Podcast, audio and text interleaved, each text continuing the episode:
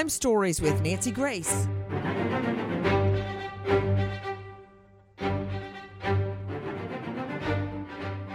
A gorgeous young girl, an aspiring model, takes a bus and is never seen alive again. What happened to Mary Jane Thompson? I'm Nancy Grace. This is Crime Stories. Thank you for being with us here at Fox Nation and Sirius XM 111. I hate that. Never seen alive again. And it brings to mind the stark dichotomy of us going through our regular lives. I'm sitting here at this microphone. You're somewhere on your device watching or listening. Got Jackie Medea here in the studio with me. Everything's normal. Tick, tick, tick, tick, tick. And then all of a sudden, it's not. All of a sudden, it will never be the same again. I've lived through that with the death of my fiance, his murder. I'm thinking about this young girl. She's 21. Beautiful on the inside and the outside. That's rare. Going about her life, hopping on a bus, and then she's never seen alive again. With me, an all-star panel to make sense of what we know. First of all, Matthew Mangino, a renowned attorney, former prosecutor, author of The Executioner's Toll. Dr. Angela Arnold, esteemed psychiatrist, joining us out of the Atlanta jurisdiction, and you can find her at AngelaArnoldMD.com. Lisa Daddio, former police lieutenant, New Haven PD, and now the senior lecturer and director for Center for Advanced Policing. Dr. Kendall Crowns, we know him well, the chief medical examiner, Tarrant County. That's Fort Worth. Again, never a lack of business there, but also lecturer, University of Texas, Texas A&M, faculty, University of Texas Medical School. Dave Mack joining us on this story for the longest. Dave joining us from CrimeOnline.com, and a special guest joining us, a genetic genealogist, Shera LaPoint, author of The Gene Hunter. And I'm not talking about the denim. I'm talking about G-E-N-E, the Gene Hunter, and founder of the GeneHunter.com. As you can see, this is going to take a village, a lot of people, to make sense of what happened to Mary Jane Thompson. But first to you, Dr. Angela Arnold, psychiatrist, joining us out of the Atlanta jurisdiction. Dr. Angie, the stark dichotomy, the contrast between this girl hopping on a bus, minding your own business. I did it a million times in New York, going from Court TV to home, from Court TV to HLN. I had a triangle, and I would never think anything about it. Mind my own business, try to read if I could. The dichotomy of that moment that's so ordinary, and then suddenly she's never seen again. There's something very jarring about that, Dr. Angie. It's very jarring to everyone because, Nancy, none of us can live our lives in the fear of thinking that every time we go about our daily activities, something could possibly happen to us. And it's only when we're reminded that something could happen like this, so unexpected and out of the ordinary, that we all pause and take a deep breath and think, oh, my God. It's so horrendous. Thank God it didn't happen to me.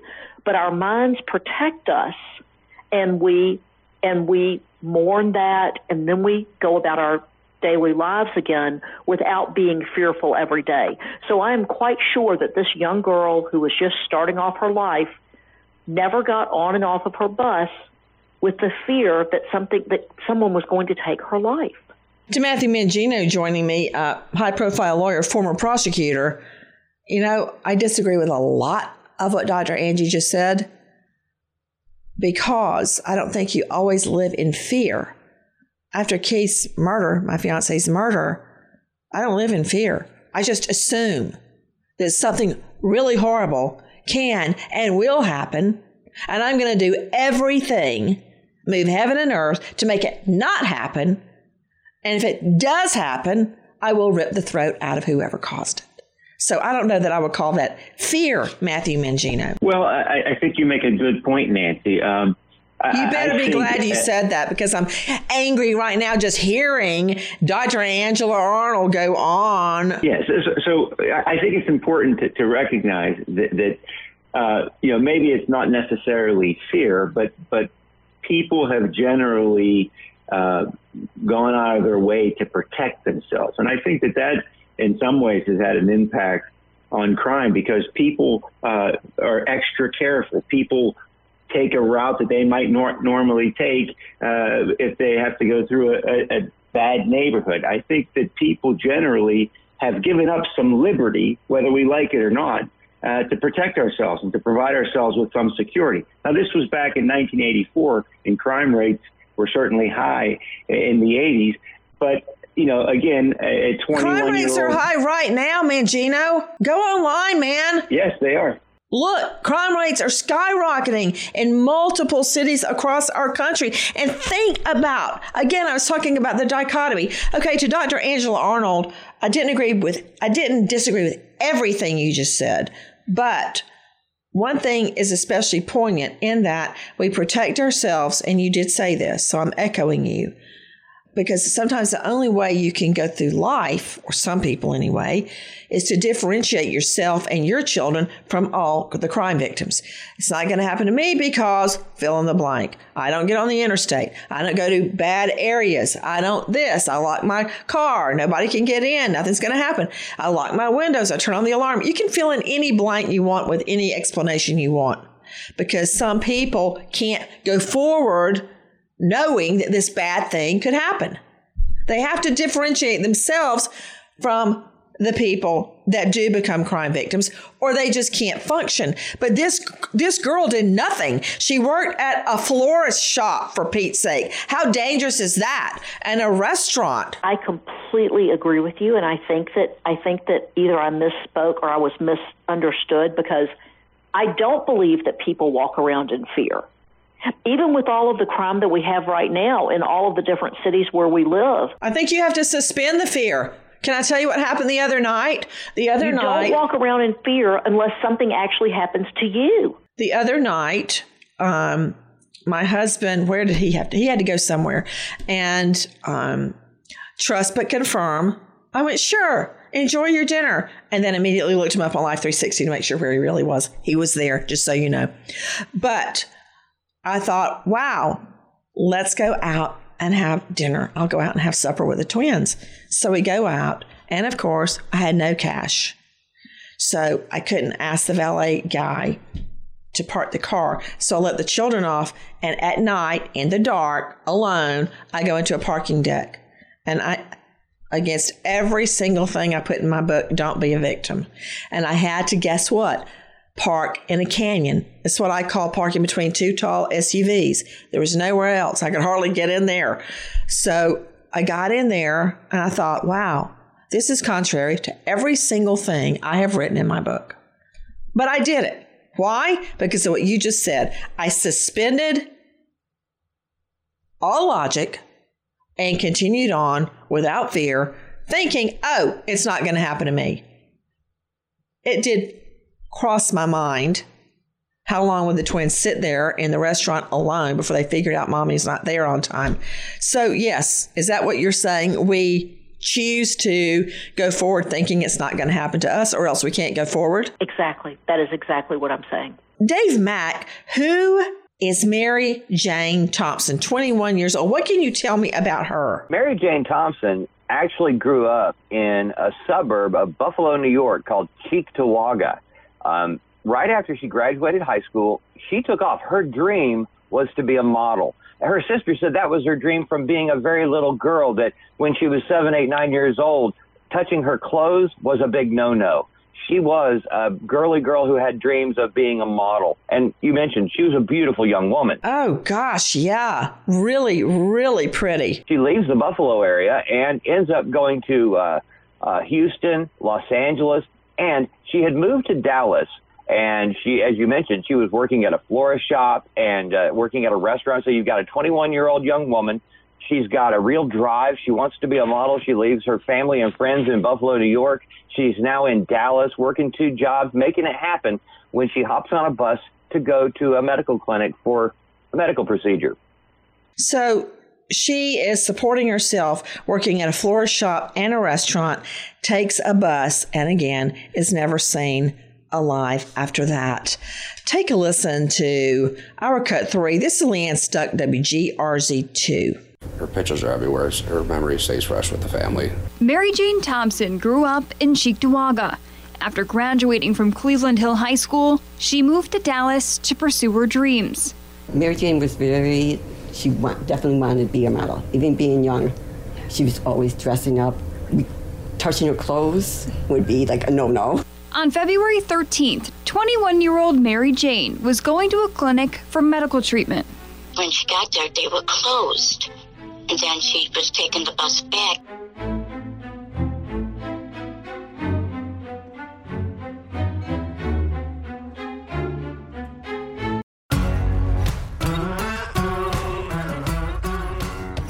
Crime Stories with Nancy Grace. Dave Mack with us, CrimeOnline.com investigative reporter. So she gets on a bus. Where? Is this Houston? Actually in Dallas. Oh, I'm sorry, Dallas.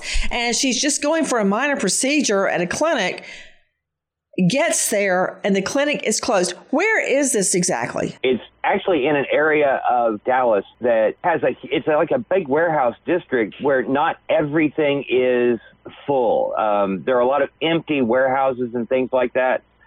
Geographically speaking, when you get there, it doesn't look like it's an abandoned area, Nancy, but there's a lot of inactivity in and around this Trinity Medical Center where when this was taking place. Understood. I wonder when she was first missed, Dave Mack.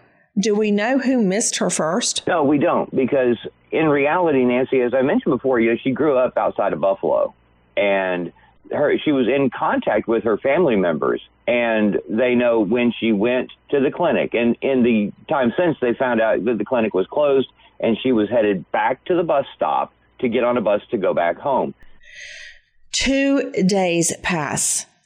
No one realizes this gorgeous young girl is even missing. Take a listen to our friends WGRZ2 Buffalo. On February 13th, 21-year-old Mary Jane was going to a clinic for medical treatment. When she got there, they were closed. And then she was taking the bus back, and that's where he grabbed her at the bus stop. 2 days later, Mary Jane's body was found behind a Dallas warehouse. She'd been sexually assaulted and murdered on Irving Boulevard. To Dave Mack, CrimeOnline.com investigative reporter. So 2 days pass. Nobody really even, I guess, notices she's missing or knows she's missing. Do they just find her body? That's what police are saying. Her body was found. And as I mentioned, it was behind an empty warehouse, Nancy. So you've got an area that at one point in time had been very active. Now, not so much. So the body was there for 2 days. Joining me, Dr. Kendall Crowns, Chief Medical Examiner, Tarrant County. That is in Texas. Dr. Kendall Crowns, Mary Jane goes missing, her body found in the middle of February. What's the temperature in mid-February there in Texas? Well, currently in the Fort Worth area, it is around 30 degrees and sleeting. 30 degrees and sleeting. We've pulled up the year and the date of Mary Jane's murder, and most of the evidence reveals it was around 40 degrees. You're saying it's lower than that and sleeting. Her body lies there. And how was she killed, Dave Mack? She was strangled with her own leg warmers, Nancy. That reminds me of Chandra Levy, the Washington intern who goes missing. And years pass, and her remains are found at Rock Creek Park, and she was strangled, ligature style, with her own leggings, her own tights. Same thing here. Dr. Kendall Crowns, the fact that her body would have been in the elements at that temperature, what would you expect to find? So usually with the colder weather, the decomposition rate is slowed a little bit, but she would probably still have some changes of decomposition consisting of green discoloration, some bloating and skin slippage, but she wouldn't have any of the insect activity. Okay, wait, could you just repeat that slowly? Sure. So at that temperature, her rate of decomposition would be slowed. She wouldn't have a lot of changes, but she would have some green discoloration of her skin, maybe a little skin slippage, but the insect activity that you standardly see with bodies that are outside would be non-existent because the flies aren't active in the cold weather. You know, that just rolls off the tip of your tongue, talking about fly activity. I do it too, because our job, we're trained to look at evidence. Mine legal and yours medical. But when you think about it being a 21-year-old girl who works at a florist shop, and we're talking about fly and insect activity on her body, it's very upsetting and disconcerting. How would we know, Dr. Kendall Crowns, that she was sex assaulted? Usually when someone has been sexually assaulted, there's evidence of injury around the genital regions, usually abrasions and lacerations because of the forced penetration. Wow, the way you said that, I don't even know you're talking about rape. So you look for tissue tearing in the vaginal and anal area, and you look for semen, sperm. Can I make it any more plain? That would be very accurate and very plain, Nancy. And the reason I break it down is because having dealt with jurors for so many years and myself, a lot of times what doctors say, I don't know what they said. They finish and it sounds really smart, but it's sometimes hard to interpret. No offense, Dr. Kendall Crowns, you're just smarter than all of us, simply put. So you're saying they would have known she was raped or sex assaulted because you would expect to find vaginal or anal tearing or bruising or laceration coupled with the presence of semen, sperm. Correct? Is that what you just said? That's correct. Lisa Daddio, former police lieutenant, director of Center for Advanced Policing. Let's just pretend, let's hypothesize the perp was wearing a rubber. Okay, then we wouldn't find sperm. We wouldn't find semen. What if there's any number of ways to sex assault somebody? So if that evidence didn't exist, and because of possibly use of a condom, what about she's undressed from the waist down? What about that? So, you know, you have all these other things to look at that would be indicative of a sexual assault. If you wore a condom, you're still going to look for DNA that may be left on her. Whether or not there was any fingernail scrapings from her that contained the suspect's DNA from scratching, from defending herself from the attack.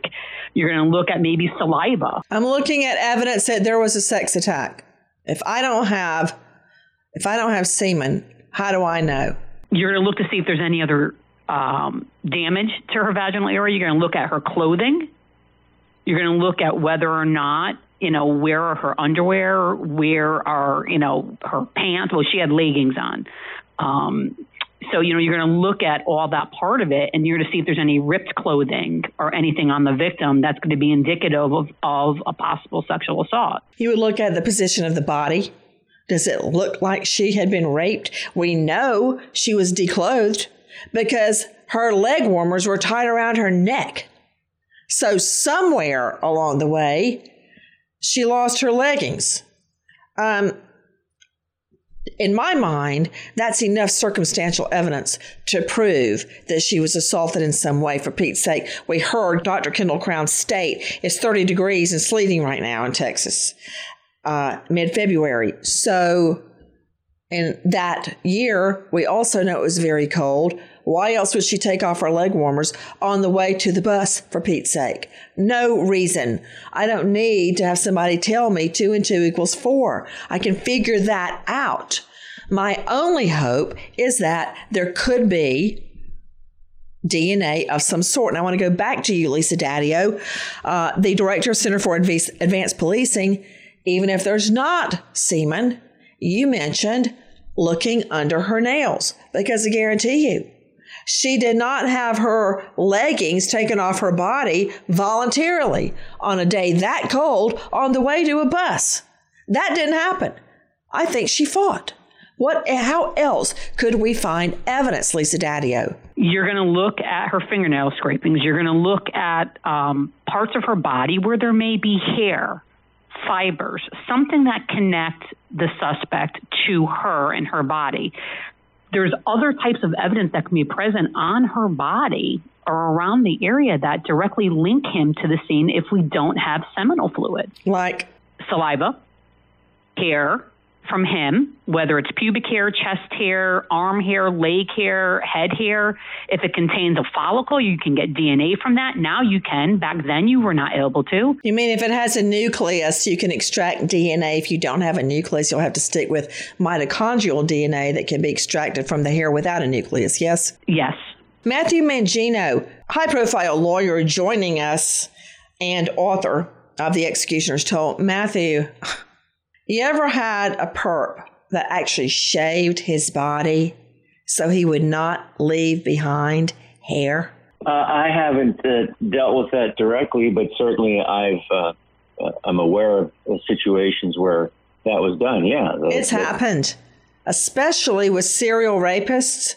They don't want to get caught and they want to keep on raping and killing. They will remove all the hair from their body, from the neck down.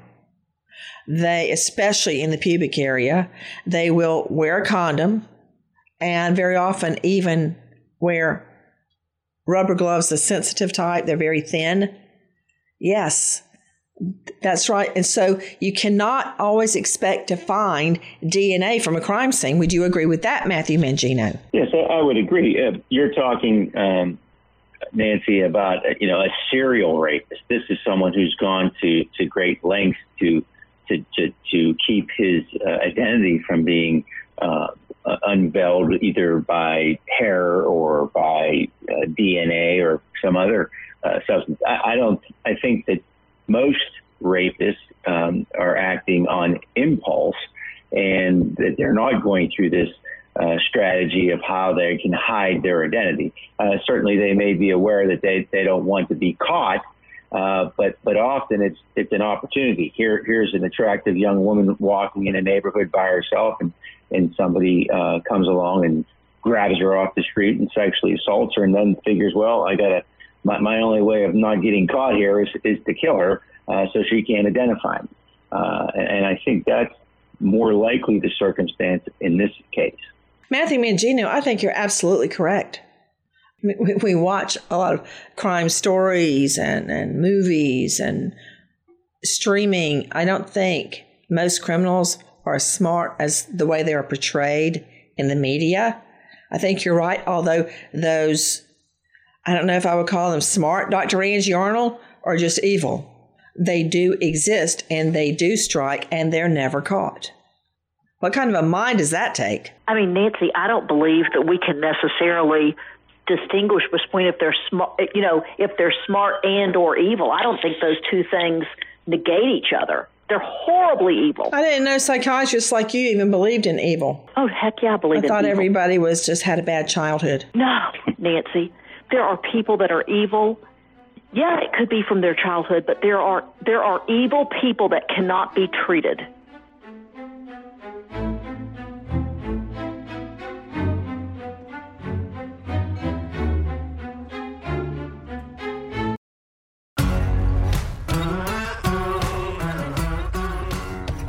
Crime Stories with Nancy Grace. Now joining us, a so-called genetic genealogist and author of The Gene Hunter, founder of GeneHunter.com, Shera LaPoint, high-profile geneticist. Shera, thank you for being with us. Thanks for having me, Nancy. Shera, this case languishes for 38 years. What was missing Why couldn't they solve the case? Nancy, when she was raped and murdered, the autopsy that was done preserved evidence. In 1984, we didn't have the tools and the information that we have now. There was no such thing as CODIS, which is the combined DNA indexing system that came to be in 1994. And in that system, we now have access to DNA that has been taken from known perpetrators. But in 1984, they had nothing to compare it, nor did they have the tools to even know that they could do that. You're hearing Shera LaPoint, genetic genealogist and author. So, Dr. Kendall Crowns, we could only hope that the correct DNA swabbing was done at the time of Mary Jane Thompson's autopsy. Describe what that would have been had it been done. Okay, so standardly when a sexual activity kit is taken at the time of autopsy... Why did you say sex activity?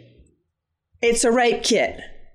You think Mary Jane Thompson wanted to have sex with a stranger in the snow behind a warehouse? No, Nancy, I don't think that she desired to have sex with a stranger in the snow behind a warehouse. That's rape. It is rape. But in our vernacular, sexual activity kit is what we're calling them because rape implies something that lawyers don't like. So that's what I've always been told to refer to them as. Mm-hmm. But if you would prefer me to call it a rape kit... Well, why don't you just call it what it is?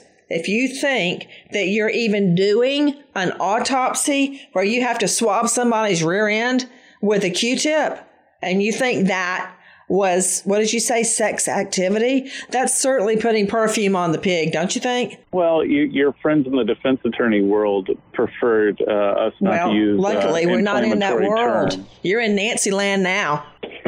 So how do you do the swab? So how I do the swabs, usually with a sexual activity kit, a.k.a. a rape kit, we do oral, anal, and vaginal swabs. There's two Q-tips that have long wooden handles on them.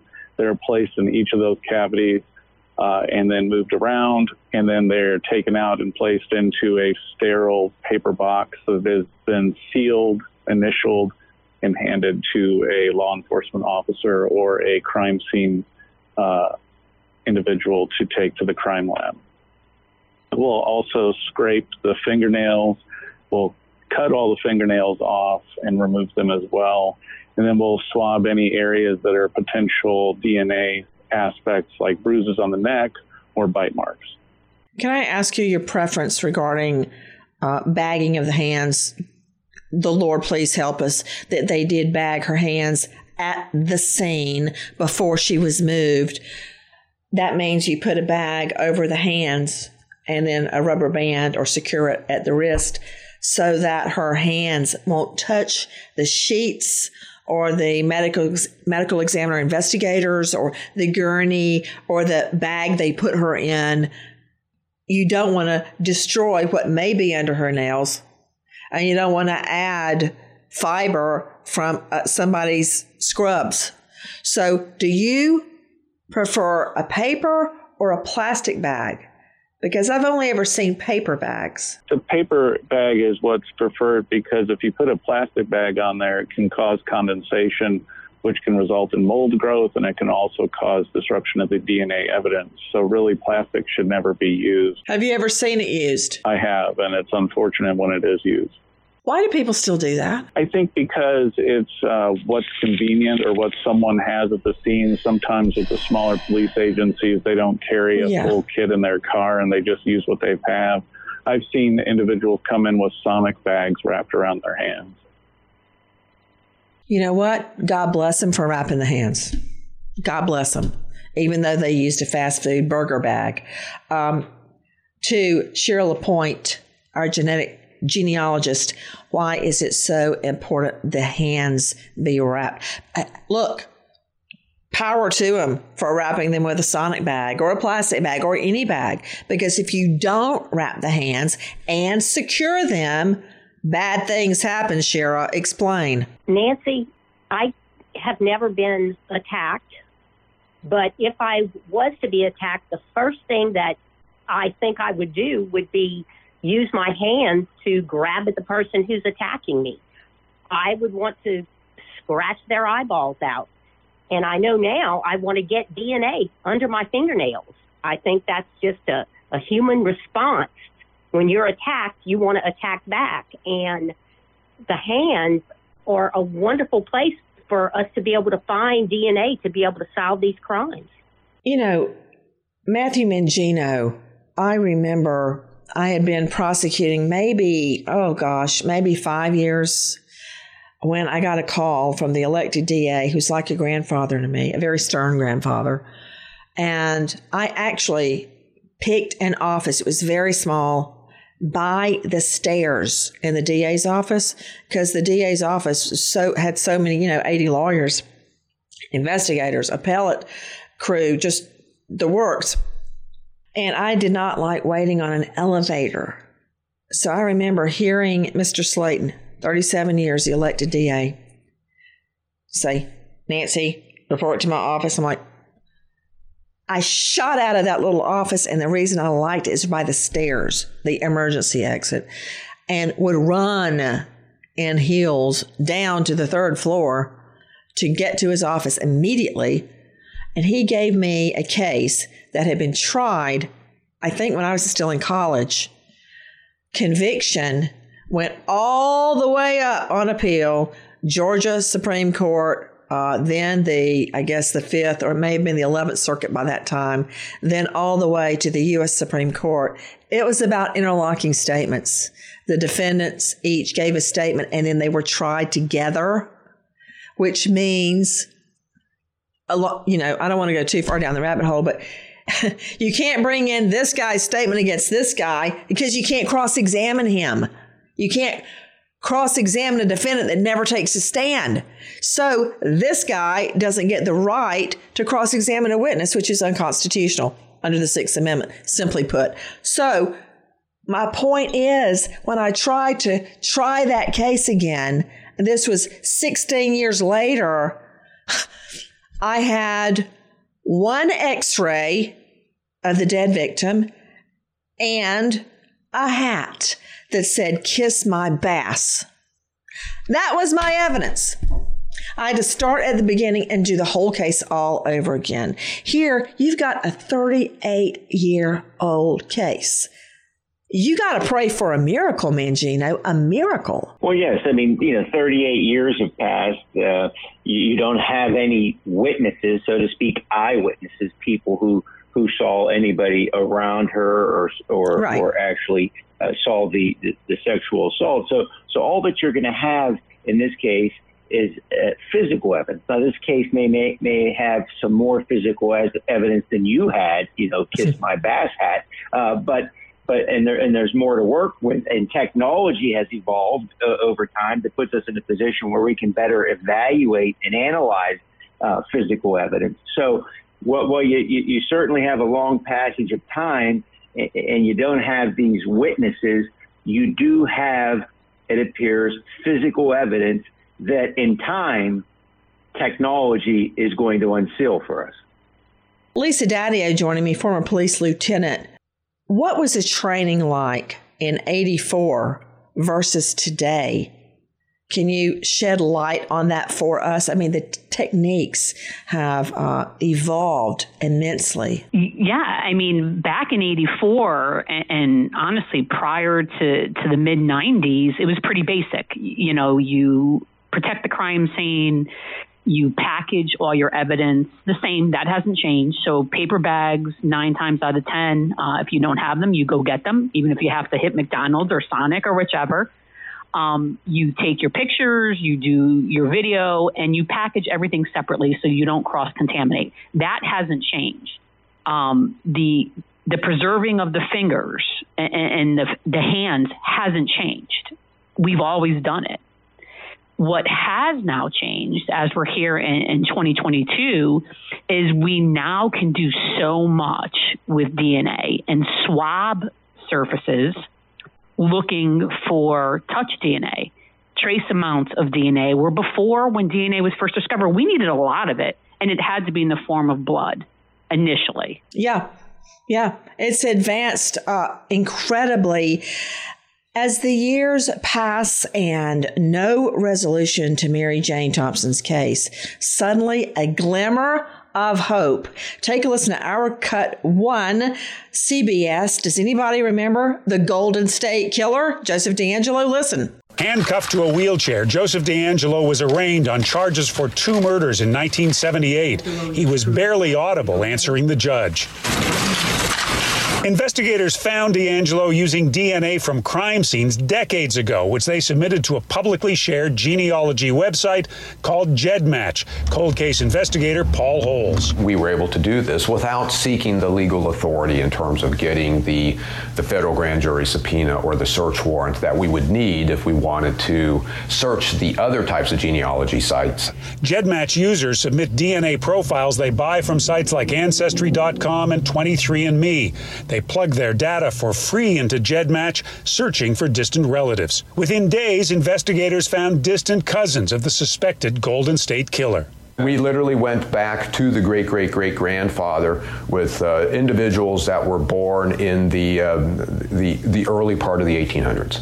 I've had Paul Hull, the detective on that case, one of them, explain it to me. It's very, very involved. But how did they get DeAngelo's DNA? Listen to our cut two, CBS News. It took 4 months to identify DeAngelo as a likely suspect. But to prove it, investigators followed him to collect his DNA from something he threw away. District Attorney Anne Marie Schubert. It could be he left a tissue. It could be that he, put his hands on a door handle. But it was what I call abandoned DNA. That abandoned DNA solved a 44-year-old mystery in 4 months, but also raises concerns about the privacy of DNA collection. Isn't it almost certain that a defense attorney is going to call this an illegal search? We would expect that. We anticipate it. We're fully prepared to deal with that through the court process. GEDmatch says law enforcement never approached them. In a statement, GEDmatch tells users, if you are concerned about non-genealogical uses of your DNA, you should not upload your DNA to the database. Under the inspiration of the Golden State Killer case, movement in the case of Mary Jane Thompson. Listen to our friends WGRZ. In 2020, forensic genetic genealogy analysis was done. 60-year-old Edward Morgan's DNA matched the unidentified profile from the swab taken in the 1984 autopsy. And on Friday, Morgan was arrested and charged with capital murder. A person the family says is unfamiliar to them, but he lived right near the crime scene. In fact, as I sit and look out my office window right now, I can not only see the area where the crime scene was. It's only about a mile from my office. But, our suspect lived about just a mile further past that. And to think all this time working on the case, and he was just right under our nose. Right under their nose, this guy. Take a listen to Steve Pickett, CBS 11. Nearly 38 years, an unsolved murder, a Dallas woman killed, her body found behind a warehouse. Tonight, decades later, an arrest. The Dallas County District Attorney's Office has this man, Edward Morgan, now in custody. He is charged with capital murder for the death of Mary Jane Thompson. She was killed back in 1984.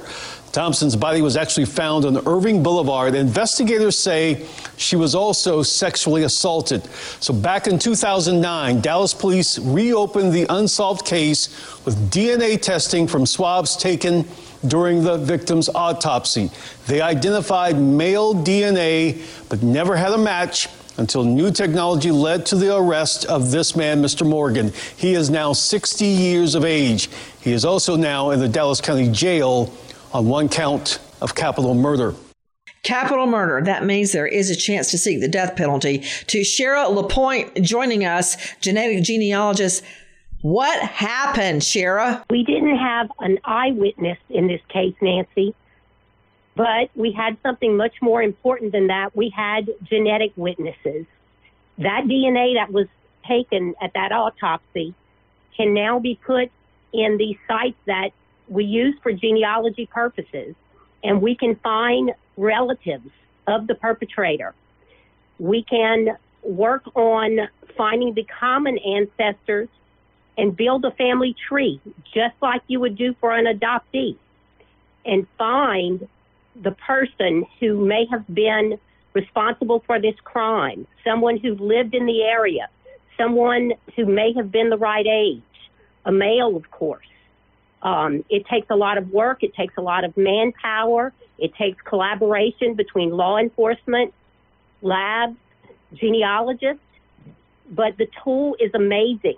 38 years later, they found who did this crime. Without this tool, I doubt that it could have been found. You're referring to, quote, this tool. Well, what are you talking about, Shera? I'm talking about genetic genealogy.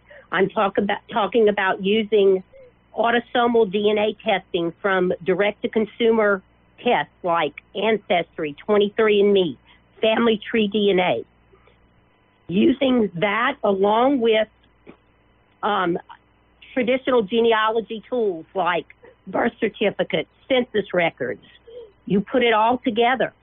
Once you find these common ancestors amongst the DNA matches of the perpetrator, you build a tree and you find who's responsible. And now he, Edward Morgan, is sitting behind bars awaiting trial. And now Mary Jane's sister speaks out. 38 years went by without an arrest. 38 years Mary Jane's sister will never forget.